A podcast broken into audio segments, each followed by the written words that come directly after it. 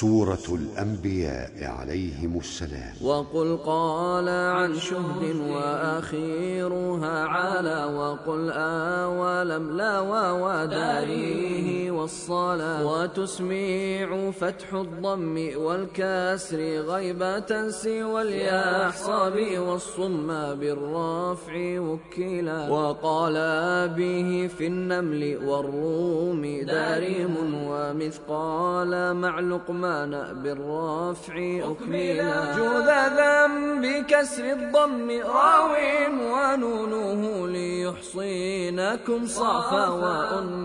وأنيث عن كلا وسكان بين الكسر والقصر صحبات وحرم وننجح ذف وثقيل كذي صلا وللكتب اجمع عن شاذا ومضافها معي مسني. إني عبادي مجتلى.